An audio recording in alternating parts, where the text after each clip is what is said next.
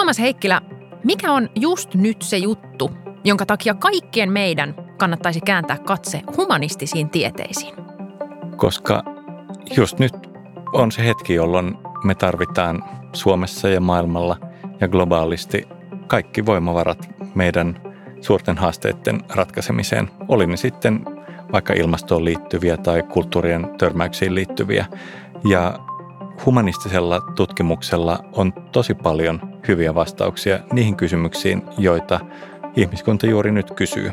Ja humanisti ei tietenkään yksinään, niin kuin ei minkään muun tieteen edustaja, pysty ratkomaan kaikkia näitä hankaluuksia, mutta humanistin täytyy ehdottomasti olla mukana siinä joukossa.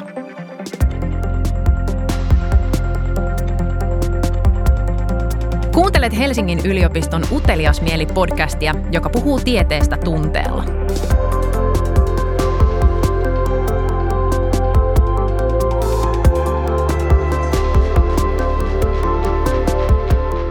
Tässä podcastissa tutkija saa puhua juuri siitä, mikä nyt on kiinnostavaa ja tärkeää. Vieraana on tänään historian tutkija ja kirkkohistorian proffa Tuomas Heikkilä Helsingin yliopistosta. Terve! Terve, kiitos, että sain tulla. Kiitos kun tulit. Mä oon Reetta Rönkä, tämän podcastin juontaja.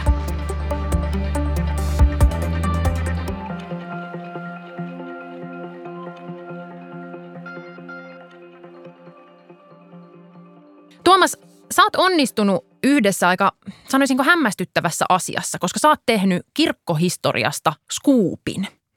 Kerro, miten se tapahtui.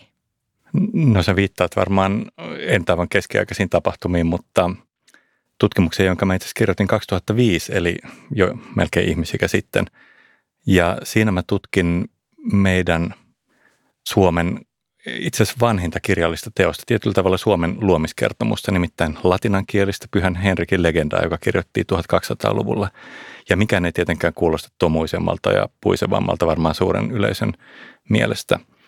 Mutta jossakin haastattelussa siihen liittyen mä lipsautin sellaisen näin tutkijalle itsestään selvän tiedon, että eihän me oikeasti voida tietää, että onko Pyhä Henrik ollut historiallinen henkilö – ja sitä myöten me ei voida tietää, että onko myöskään pyhä tai paha lalli ollut historiallinen henkilö.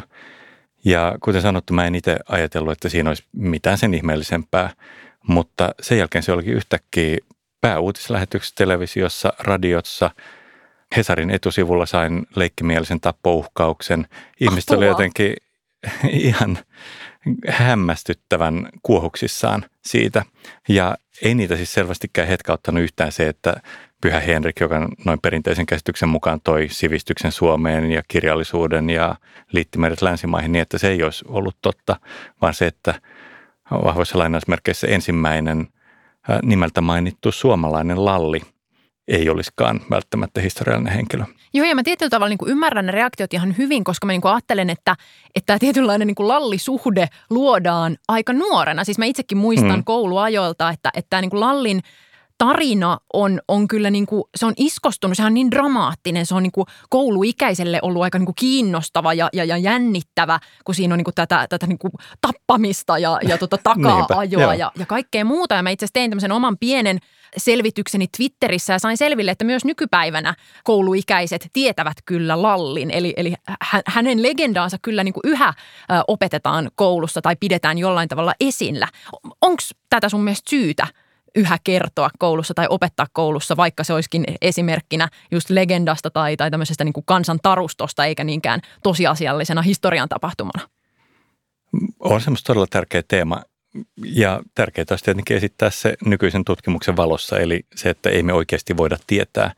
Mutta tämä on niin syvään juurtunut tämä tarina, että se on kuitenkin sukupolvesta toiseen vaikuttanut suomalaisessa ikään kuin se olisi totta.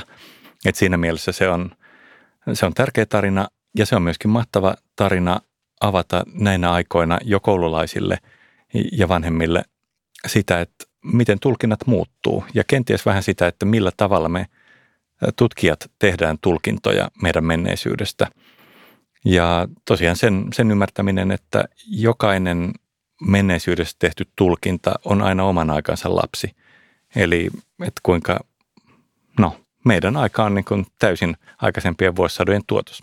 Minusta on kiinnostavaa, että tota, Lalli on mulle niin kuin, tavallaan muistuu mieleen kouluajoilta, mutta on myös toinen Lalli vähän varhaisemmasta lapsuudesta, koska esimerkiksi Prätkähiiret, animaatio lasten piirretyssä – niin, niin pahiksen nimi oli Lalli Leipäjuusto. Se on toki, sehän okay, on voinut, se on voinut tulla jostain muualtakin, mutta mä huomaan, että mä oon jotenkin aina yhdistänyt mä oon niin ajatellut, että se varmaan tulee siitä, niin kuin, että se pohjautuu tavallaan se suomennos tästä nimestä niin, niin tähän pahaan lalliin. Ai hitsi, mä en, siis mä en ole seurannut prätkähiiriä selvästi. Ei se mitään, ei sa, saat sen tarpeeksi. Anteeksi. Mutta mun täytyy mitä pikimmiten perehtyä tähän. Tämähän on mahtavaa uutta tutkimustietoa suorastaan. Kyllä, se on hirvittävä, hirvittävä hahmo.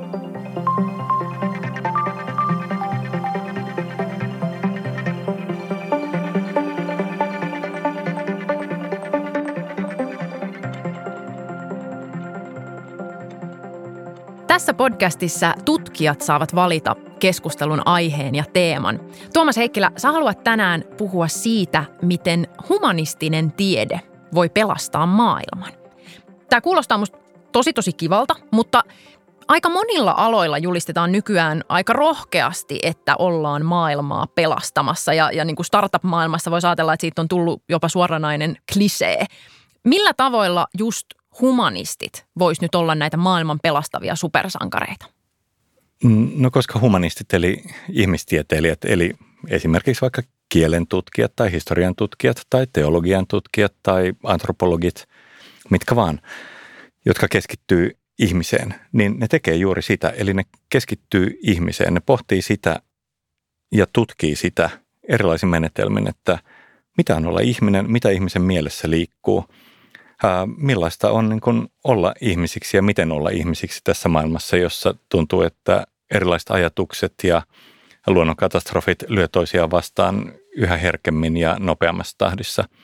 Ja mitä tulee tuohon, että kaikki alat vannoo pelastavansa maailman, niin sehän on tietenkin juuri tilanne, missä meidän täytyisi ollakin, että, että yhteisvoimin – me yritetään pelastaa maailmaa kaikilta niiltä uhkilta ja haasteilta, joita meillä nykyään on. Oli ne sitten jotakin jäätiköiden sulamista tai oli ne kulttuurien kohtaamisia ja niin edelleen.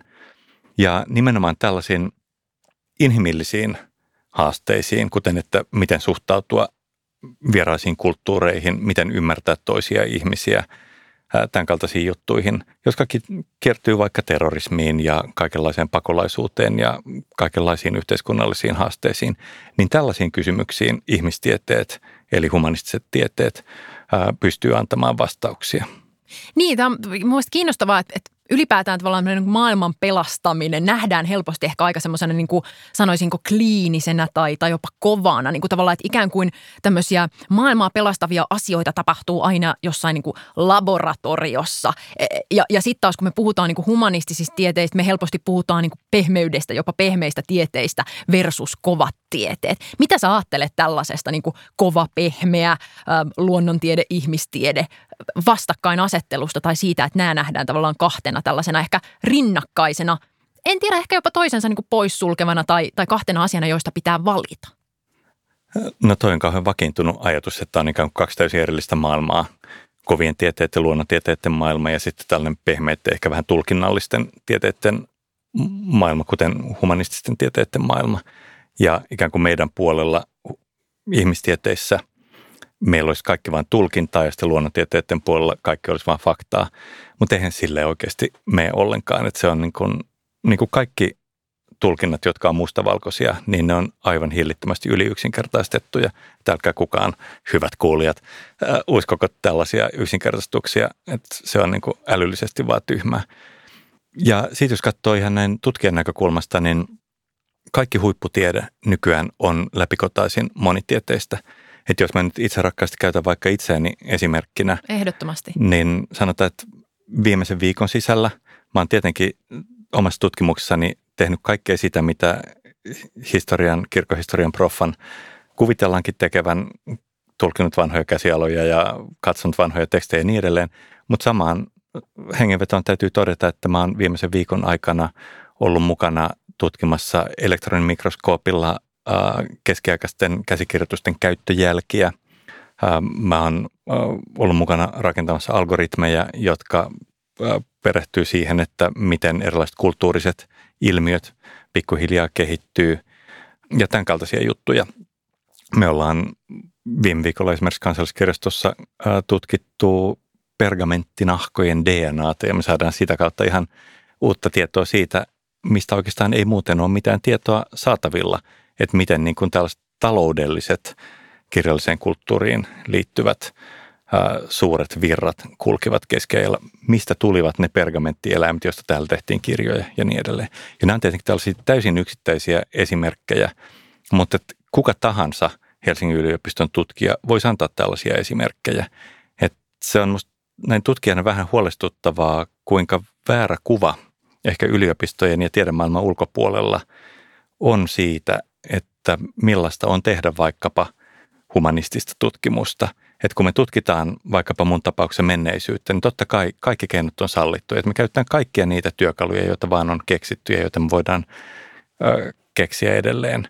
Jos me ajatellaan nyt vaikka tätä tämänhetkistä tilannetta, jossa, jossa me eletään niin koronan keskellä, niin, niin samaan aikaan mä ajattelen, että, että humanistit ei kuitenkaan voi välttämättä ehkä olla vaikka koronarokotteen kehittämisen etulinjassa. Korjaa, jos mä oon väärässä, mutta, mutta voiko humanistit vaikka tässä kriisissä auttaa meitä jollain tavalla pääsemään kriisin yli tai, tai näkemään siinä jotain niin kuin muuta tai uutta tai oppimaan siitä? Ehdottomasti voi. Ja ennen kuin kerron miten, niin sanon, että ää, ihmiset kauhean mielellään ajattelee, että olisi tällaisia niin kuin sankaritutkijoita, yksittäisiä tutkijoita tai sankaritieteen aloja, mutta ei sellaisia tietenkään oikeasti ole olemassa, että kaikkihan me, eri tieteen alat ja kaikki yhteiskunnan alat, muutkin kuin tiede, niin pyrkii ratkomaan näitä ongelmia yhteisrintamassa, yhteisvoimin ja kaikkien yhteiseksi hyödyksi. Ja se on tärkeää, että se on näin, että kukin toimii sillä sektorilla ja ikään kuin siinä roolissa, jonka osaa parhaiten. Mutta mikä sitten voisi olla humanististen tieteiden tai vaikkapa kirkkohistorioitsijan rooli, niin se on varmasti ikään kuin nostaa esille niitä teemoja, että minkä takia nyt sitten on ylipäänsä tärkeää, että me, me selviämme. Että niin kuin mun ala, kirkkohistoria, jos se nykyään lanseerattaisiin, kun tämä on siis jostakin sieltä Turun Akatemiasta tuleva määrittely, että mitä on kirkkohistoria, niin jos se nykyään lanseerattaisiin, niin se olisi varmaan paljon jotenkin fansimpia, shinimpia, bling blingimpi, koska mihin mä omissa tutkimukseni esimerkiksi keskityn, on ihmisten niin kuin suurimmat toiveet, sisimmät ajatukset, kammottavimmat pelot, eli niin kuin miten selvitä tässä maailmassa. Ja tässä tullaan tietenkin kauniisti esimerkiksi korona-aikaan, että me voidaan niin kuin tarkastella esimerkiksi sitä, että miten ihmiset aikaisemmin on selvinnyt tällaisista ahdistustiloista ja niin edelleen. Ja tietysti näin keskeinen tutkijalle, vaikka musta surma siellä 1300-luvun puolessa välissä, niin se on ihan ilmeinen vertailukohta. Ja sitten kun sitä on tutkittu, niin on havaittu, että se oli tietenkin hirvittävä inhimillinen tragedia, siitä ei pääse mihinkään. Mutta sieltä niin kun synkkyydestä versoi kuitenkin monia uusia makeita juttuja. Tekninen kehitys, maaorjuus loppui, niin kun osaamista alettiin arvostaa ihan uudella tavalla ja tämän kaltaisia juttuja. Että toivon mukaan me pystytään selviämään tästäkin kriisistä yhtä hyvin tuloksin. Toi on musta ihan hirveän kiinnostavaa. Tavallaan just tämä ajatus siitä, että, että elämme nyt poikkeuksellista aikaa, mutta että hei, että poikkeuksellisia aikojahan on ollut joskus muulloinkin. Ja, ja tietyllä tavalla onko niin, että ne just ne sun kuvaamat tavallaan syvimmät pelot tai hartaimmat toiveet tai, tai niin kuin ajattelu kriisin keskellä, niin niissä on jotain – universaalia tai mm, joka, jotain, jo. joka yhdistää meidät niin kuin satojenkin vuosien yli. Joo, ehdottomasti. Että kun katsoo vaikka keskiaikaisia tekstejä tai antiikin aikaisia tekstejä, niin kyllä niistä teksteistä henkii ihan samanlainen ihminen kuin mitä me ollaan. Että se, mitä me ollaan, niin se on muuttunut kauhean vähän vuosituhansien saatossa. Että ihan samanlaisia toiveita ja pelkoja meillä on, kun ihmisillä oli tuhat vuotta tai kaksi tuhatta vuotta sitten. Ja se on musta aika huimaava ajatus. Se on tietyllä tavalla lohdullista ja sitten samaan aikaan mä ajattelen, että mä, mä ehkä myös vähän niin kuin ehkä petyn siihen, että no eipä olla paljon kehitytty. Siis tietysti, että tulee vähän semmoinen, että eikö meidän, eikö meidän pitäisi olla jotenkin vähän parempia tai eikö me, meidän ajatteluun pitäisi olla jotenkin, en mä tiedä, edes vähän niin kuin kehittynyt sieltä niin kuin mustan surman hetkiltä. Joo, totta kai kehitystä tapahtuu. Että noin historioitsijana mun täytyy sanoa, että oikeastaan kaikki aikakaudet ovat samanlaisia ja, ja niin edelleen, mutta totta kai kun, jos me ajatellaan, että millä tavalla meidän aika poikkeaa vaikka siitä 1300-luvusta, niin meillä on mahdollisuus ihan uskomattomaan niin kuin tiedon saamiseen, tiedon välittämiseen, tiedon hankkimiseen. Että kaikki on sen seurauksena hirveän nopeatempoista. Ja tietenkin vaikkapa niin kuin modernit rokotekehitykset nyt tässä korona-aikana, niin ne on hyvä esimerkki siitä, että, että niin kuin pystytään tarttumaan toimeen todella nopeasti. Että se on muuttanut ikään kuin tällaista olemisen pintakerrosta ehdottomasti. Mutta sitten kun me mennään sinne ikään kuin ytimeen, että, että mitä ihmiset pelkää, mitä ne toivoo, mikä tekee ne onnelliseksi, niin ne on ihan niitä samoja juttuja. Mitä kun, ne on? Pitäisikö mun paljastaa? onnen salaisuus. No niitä voi varmasti sinä siinä Plexin toisella puolella ja kuulijat siellä luuriensa päässä, niin kukin itse miettii, että, että mikä nyt tekee onnelliseksi. Ja mitä ikinä vastaattekin, niin voitte olla varmoja, että te olette hyvässä ikiaikaisessa seurassa. Et esimerkiksi kun sä mainitsit nämä, nämä pelot ja ikään kuin lopun aikojen odotuksen, että nyt tuntuu siltä, että tämä korona-aika on niin älyttömän poikkeuksellista ja että me ollaan niin kuin menetetty kohta vuosi meidän elämästä ja, ja niin edelleen, niin ihan tällaisia samanlaisia pelkoja, samanlaisia ajatuksia on ollut aikaisemmin. Et ehkä ne on ollut jollakin tavalla usein irrationaalisia, kuten se, että ennen vuotta tuhat ajateltiin, että nyt tulee maailmanloppu vain sen takia, että tulee vuosi tuhat, että se olisi jotenkin niin sopiva hetki maailmanlopulle. Mutta totta kai siellä on ollut hyvin tällaisia niin kuin realistisia ja hyvistä syistä olevia pelkoja, kuten vaikka silloin mustan surman aikana.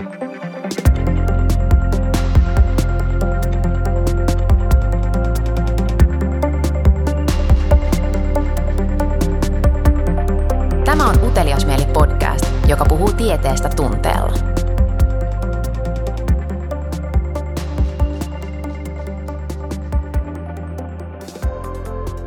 Tuo maailmanloppu on, on kiinnostava jotenkin teema, koska mä niin kuin ymmärrän myös sen, että ennen kuin ihmiset on ollut myös niin kuin paljon uskonnollisempia, niin, niin maailmanloppu on ollut ehkä joku sellainen niin kuin asia, mitä pelätään. Ja, ja just nämä tämmöiset tietynlaiset ehkä irrationaaliset pelot, jotka on voinut liittyä, ajattelisin, että on voinut liittyä just siihen niin kuin us, uskonnon mm. tavallaan luomaan, luomaan niin kuin pelkokuvastoon. Mutta sittenhän tässä on ollut aika niin kuin pitkä aika jolloin tavallaan maailmanlopun pelkojen sijaan on uskottu ehkä modernismin hengessä maailman päinvastoin just niin kuin kehittyvän koko ajan kohti parempaa ja ajateltu, että tiede ja teknologia ratkaisee ongelmia ja, ja maailmanloppu on tavallaan ollut läsnä jossain niin kuin ehkä skifissä mm, missä me mennään maailmanlopun ajattelun kanssa niin kuin tavallaan tällä hetkellä? Onko se just tässä poikkeusajassa? Tuntuuko, että se on tehnyt jonkinlaisen comebackin?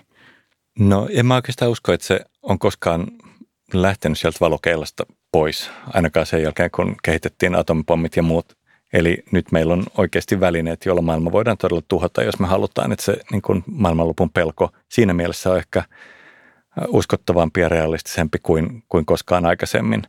Että jos me mennään vaikka sinne keskiajalle, niin meidän on helppo 2020 vuodesta käsin sanoa, että no sehän oli täysin älytöntä, että ne oli vain jotain niiden uskomuksia. Mutta tietysti silloin niiden usko on ollut ikään kuin tietoa – mm. vaikka me ei sitä ajatellakaan sillä tavalla. Että ne on niin kuin parhain mahdollisin välinein ää, uskon ja tiedon avulla ää, yrittänyt navigoida tuolla kosmisessa yössä, miten tämän ikinä sanoiskaan. Että niin, onko meidän maailmanlopun käsityksessä lopulta sitten hirveästi muuttunut mikään. Et tietyllä tavalla niin kaikki kulttuurithan oikeastaan uskoo alkuun ja loppuun. Niin, eli meillä on tietyllä tavalla niin kuin tavallaan maailmanloppumielikuvituus ei ole sinänsä missään kohtaa niin kuin ihmisen matkaa. Se ei ole niin kuin loppunut, mutta et kohteet, tavallaan pelon kohteet, ne on ne, jotka muuttuu, ne on ne, jotka elää ajassa. Ehkä niin, ja jollakin tavalla ihminen on siinä mielessä ristiriitainen hahmo, että se aina ajattelee, niin kuin mekin ajatellaan, että äh, tämä on jotenkin poikkeusaikaa koska me eletään juuri nyt, niin tähän täytyy olla jotenkin niin kuin kaikkien aikojen niin kuin korkein, aika. niin, että tämä on niin parasta aikaa ja tärkeintä aikaa. Ja samaan aikaan ihmisillä on aina ollut sellainen fiilis, että tämä on niin, kuin niin modernia ja niin makeata aikaa, että, että niin kuin, mitä tämän jälkeen voi oikeastaan tulla, ainoastaan maailmanloppu. Että yhtäältä on tällainen ajatus, mutta siltikin ihmisellä on jotenkin sellainen kaikki voipa fiilis, että, että niin kuin, kyllä tämä niin kuin meidän kulttuuri on koko ajan kehittynyt eteenpäin ja niin edelleen ja näin edelleen, että kaikki muuttuu hiljalleen paremmaksi. Että siinä niin kuin, tavallaan kumpikin tie niin kuin ylös ja alas pidetään auki.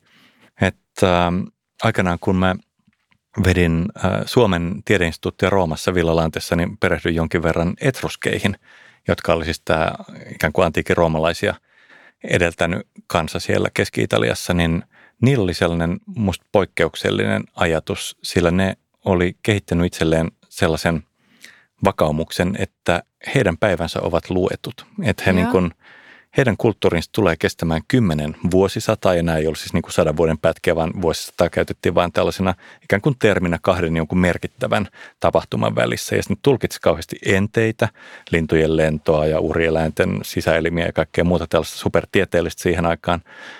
Ja ne yritti nähdä, että niin kuin milloin heidän kulttuurinsa hetki lyö. Että se on niin kuin ollut musta jollakin tavalla hyvin liikuttava, kun tätä katsoo tälleen kahden ja puolen vuosituhannen päästä tätä etruskien ajatusmaailmaa, että niin sellainen ymmärrys siitä, että ei tämä voi kestää iän kaiken, vaikka nekin oli super kehittyneitä tyyppejä, että ne oli niin kuin teknisesti kauhean kehittyneitä ja sivistyneitä ja selvästi todella elämäniloisia ja mukavia tyyppejä. Mutta se on mun mielestä jotenkin super kiinnostava poppo, joka on vähän tällainen niin kuin poikkeussäännöstä. Millaisia tulevaisuusodotuksia ihmisillä oli tuhat vuotta sitten? No jos katsotaan ihan tarkkaan tuhat vuotta sitten, että me oltiin päästy jo, tai he olivat päässeet jo tästä vuosituhannen vaihteen traumaattisesta kuviosta, jolloin tosiaan pelättiin sitä, että tulisi maailmanloppu. Niin he joutuivat niin, jatkamaan, kun maailma ei loppunut. Niin, hitsi. Joo, se oli tällainen niin päiväni murmelina. Kyllä. Kyllä ne tulevaisuuden odotukset varmasti oli yhtäältä hyvin konkreettisia, varmaan hyvin samanlaisia kuin, kuin meillä, että toivottavasti huomenna on kaunis päivä eikä sada ja toivottavasti niin kuin meidän perheellämme ja minun läheisillä niin menee kaikki hyvin ja niin edelleen. Ja sitten jos katsotaan niin kuin laajemmin, niin varmastikin ihmiset on toivonut, jos me ajatellaan vaikka Eurooppaa, joka oli täysin kristillinen maanosa silloin, no Suomi nyt ei vielä ollut, mutta kuitenkin, ää, niin ne varmastikin toivoivat syvässä sisimmässään, että kaikki se, mitä heille on opetettu, oli se sitten vaikka kristillisiä totuuksia, niin että se pitäisi paikkansa. Koska voishan olla, että jotkut papit ja muut, niin nehän on fuulannut kenties tätä, että on joku hirvittävä salaliitto ja mitään niin kuin Jumalaa ei olekaan olemassa ja niin edelleen, toisin kuin näille ihmisille oli äh, uskoteltu. Ja eihän tietenkään kun millään aikakaudella oikeita vastauksia tällaisiin kysymyksiin, että aina niin kuin tieto ja usko ne on vain saman kuvion kaksi eri puolta. Ja tietyllä tavalla siinä on niin kuin jonkinlainen analogia myöskin, myöskin meidän aikaan, että en hetkeäkään usko, että kristinuskolla on ikään kuin oikeita vastauksia niin kuin tulevaisuuden kysymyksiin, mutta en myöskään hetkeäkään usko, että tieteellä on tällä hetkellä kaikkia vastauksia tulevaisuuden kysymyksiin. Että me nykyään, kun tietenkin ihmisestä riippuen, niin kuka uskoo tieteeseen, kuka uskoo johonkin muuhun, mutta kaikki ne tiedot, jotka meillä on, niin ne on kuitenkin vajavaisia. Joo. Ajattelet sä, että historiallisten tavallaan tulevaisuusodotusten tai oletusten, niiden tavallaan tutkiminen ja, ja tulkitseminen tästä päivästä käsin, niin, niin on relevanttia ja niin miksi? No se on kuin peiliin kattois. Että usein historiaa verrataan ikään kuin sellaiseen kaukaiseen, vähän säröiseen peiliin, että kun me oikeastaan katsoa, niin me nähdään itsemme, mutta vähän, vähän erinäköisinä. Ilman muuta niiden perkaaminen on relevanttia ja fiksua, koska se kertoo jotakin meidän omasta ajasta myöskin. Ja niin kuin tuossa jo aikaisemmin puhuttiin, niin kaikki ne kysymyksen asettelut, joita meillä on menneisyyteen liittyen, kaikki ne kysymykset, joita me menneisyydestä halutaan selvittää, niin ne on aina sellaisia kysymyksiä, jotka on jollakin tavalla päivän polttavia meidän omassa ajassa. Sen takia me tunnetaan ne kiinnostaviksi. Ja samaan aikaan ne on sellaisia kysymyksiä, jotka on varmasti ollut vuosisadasta toiseen mielenkiintoisia, koska me ollaan kuitenkin kun kiinnostuneita niistä asioista, jotka on filteröitynyt sieltä aikaisempien sukupolvien kautta. Mutta nyt mä kysyn vähän niin kuin kärjistävän kysymyksen, että musta tuntuu, että tässä meidän keskustelussa korostuu niin kuin tosi paljon se, että, että tässä ajassa on niin paljon samanlaisuutta historiaan ja, ja just Joo. tavallaan vertasit tähän, että se on, niin kuin, se on tietyllä tavalla kuin peiliin katsoisi. Niin, niin miksi meidän pitää tutkia sitä historiaa, jos kerta niin kuin asiat on pysynyt samoina ja ihmiset on pysynyt samoina ja voin katsoa peiliin ihan tässä itseäni nyt ja ajatella, mikä minulle on nyt tärkeää ja siinähän se niin kuin vähän niin kuin on. No jos me katsotaan ihmisenä olemista ja niin kuin inhimillistä kulttuuria, niin menneisyyshän on oikeastaan ainoa, jolla me pystytään rakentamaan jonkinlaista kuvaa siitä, että mitä kenties tulevaisuudessa odottaa, että ei meillä ole mitään muuta kuin historiallisia argumentteja. Tässä mä olin taannoin keskustelussa, jossa me pohdittiin hyvän ja pahan tiedon olemusta. Meitä oli yksi filosofi, yksi tulevaisuuden tutkija ja yksi historioitsija. Ja huvittavaa kyllä kaikki argumentoi pelkästään menneisyyteen liittyvillä kuvioilla. Että totta kai niin kun tässäkin, kun me yritetään katsoa, että mitä kenties tulevaisuudessa meitä odottaa, niin kaikki tieteenalat lyö kättä keskenään. Että en mä sitä ole sanomassa, että yhtään enempää humanistisille tieteille täytyy sankari viittaa sovittaa harteille kuin jollekin muillekaan tieteille, oli ne sitten vaikka lääketiedettä, joka kertoo, että mitä meidän sisällä tapahtuu, tai oli ne sitten jotakin tähtitiedettä, joka kertoo, että millaiset vaarat meitä kenties avaruudessa uhkaakaan, vaan mä haluan vain sanoa sen, että humanististen tieteiden täytyy ehdottomasti olla mukana siinä sankarikatraassa, joka näitä ongelmia ratkoo ja joka tätä tietämystä laventaa.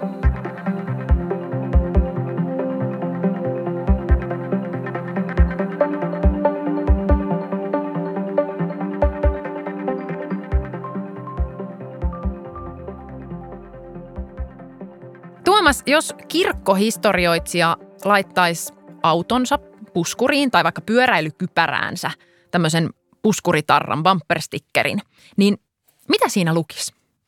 Tota, mä oon kyllä innokas pyöräilijä itsekin, että ehkä se olisi, no joo, kyllä se voisi sopia kumpaankin sekä puskuriin ja, ja pyöräilykypärään. Um, no ehkä joku tollainen törmää tietoon olisi aika tyhmä, oh. mutta ehkä tällainen joku oma hyväinen. Tässä menee tieto, totuus ja elämä. Aika kova. Nyt vähän unelmoidaan. Suomen Akatemia jakoi vuonna 2020 tutkimusrahaa reippaasti yli 400 miljoonaa euroa.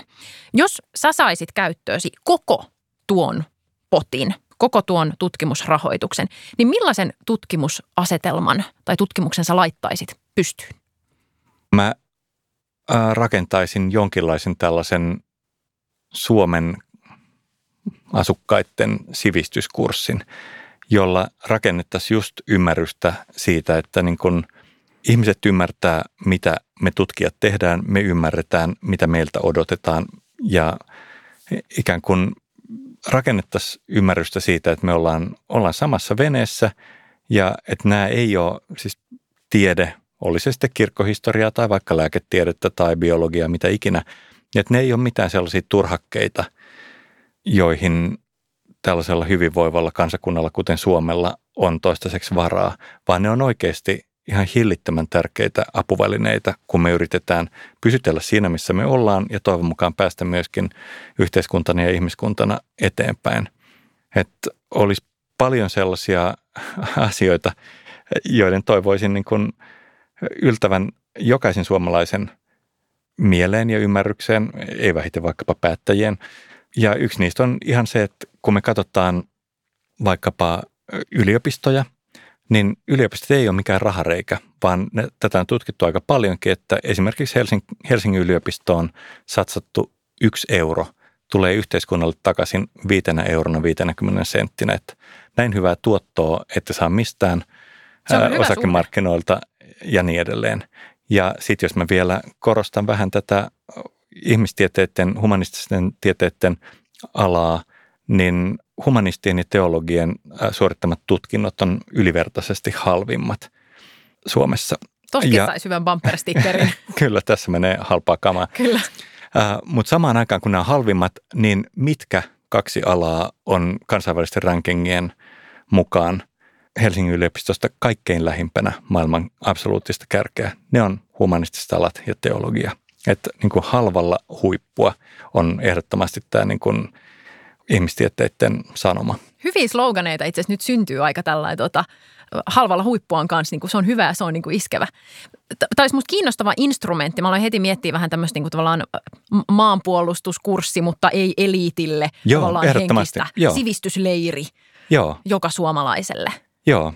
Ja siis tietyllä tavalla vähän tämän henkistähän on tehty, että hyvä ystäväni Teemu Ruus, joka vetää tätä Elements of AI verkkokurssia, joka on kaikille ilmainen, niin sehän on just vähän samalla idealla, että niin kun tarjotaan ihmisille matalan kynnyksen mahdollisuus perehtyä siihen, että niin kuin mikä nyt on tieteessä kuumaa. Mutta se olisi makeeta, jos meillä olisi tällainen niin kuin tosi laaja, eikä välttämättä pelkästään verkossa oleva, vaan niin kuin ihminen ihmisen kanssa. Kenen elävän tai kuolleen tutkijan kanssa sä menisit nyt kaljalle, jos voisit? Tota, puolisonikin on tutkija, niin mielelläni ehkä, ehkä hänen kanssaan, mutta jos otetaan jotakin tällaisia epätodennäköisempiä vaihtoehtoja, niin kyllä mä ehkä manaisin jostakin muinaista haudastaan vaikkapa Aristoteleen esille Kova. sieltä 300-luvulta ennen Kristusta tai ennen ajan laskumme alkua. Mitä kysyisit? Mistä juttelisitte? No siis mun, kun tämän muinaiskreikan taito on vähän heikko ja hän varmaan ei osaa mitään mun osaamia kieliä, mutta varmasti siinä kun olisi muutama ollut jossakin kreikkalaisessa tavernassa otettu, niin yhteisymmärrys rakentuisi. Mutta et minkä takia mä haluaisin tavata hänet juuri, on se, että kukaan ihminen ei ole yhtä paljon kuin hän, niin rakentanut perustaa sille tieteelliselle ajattelulle, joka meillä nykyään on. Että et tämähän on niin kuin tietyllä tavalla maailman viimeinen ihminen ja ehkä myöskin ensimmäinen, joka hallitsi kaikki tieteen alat. Ja silloin niin kuin kirjoituksia on aritmetiikasta ja on teologiasta ja on runousopista ja niin edelleen. Että niin kuin tyyppi on ollut ihan käsittämättömän laaja-alainen ja samaan aikaan myöskin hirvittävän salaperäinen siinä mielessä, että meillä ei ole, meillä ei ole säilynyt kaikki hänen tekstinsä, että ties mitä maailman arvoituksia se oikeasti oli jo ratkaissut, jotain sellaista, mitä myöhemmät tutkijapolvet ei ole ikinä saanut enää selville, mutta nämä teokset on vaan kadonnut historian hämäriin. Luuletko, että Aristoteles joisi kaljaa? Joo, kyllähän se niin kuin kuoli tyhjentämällä myrkkymaljankin, että se oli selvästi niin kuin inklinoitunut siihen suuntaan. Tuomas Heikkilä, kiitos, kun olit mukana Utelias Mieli-podcastissa. Se oli ilo. Kuuntelit Utelias Mieli-podcastia. Löydät sen Apple-podcasteista, Spotifysta ja SoundCloudista.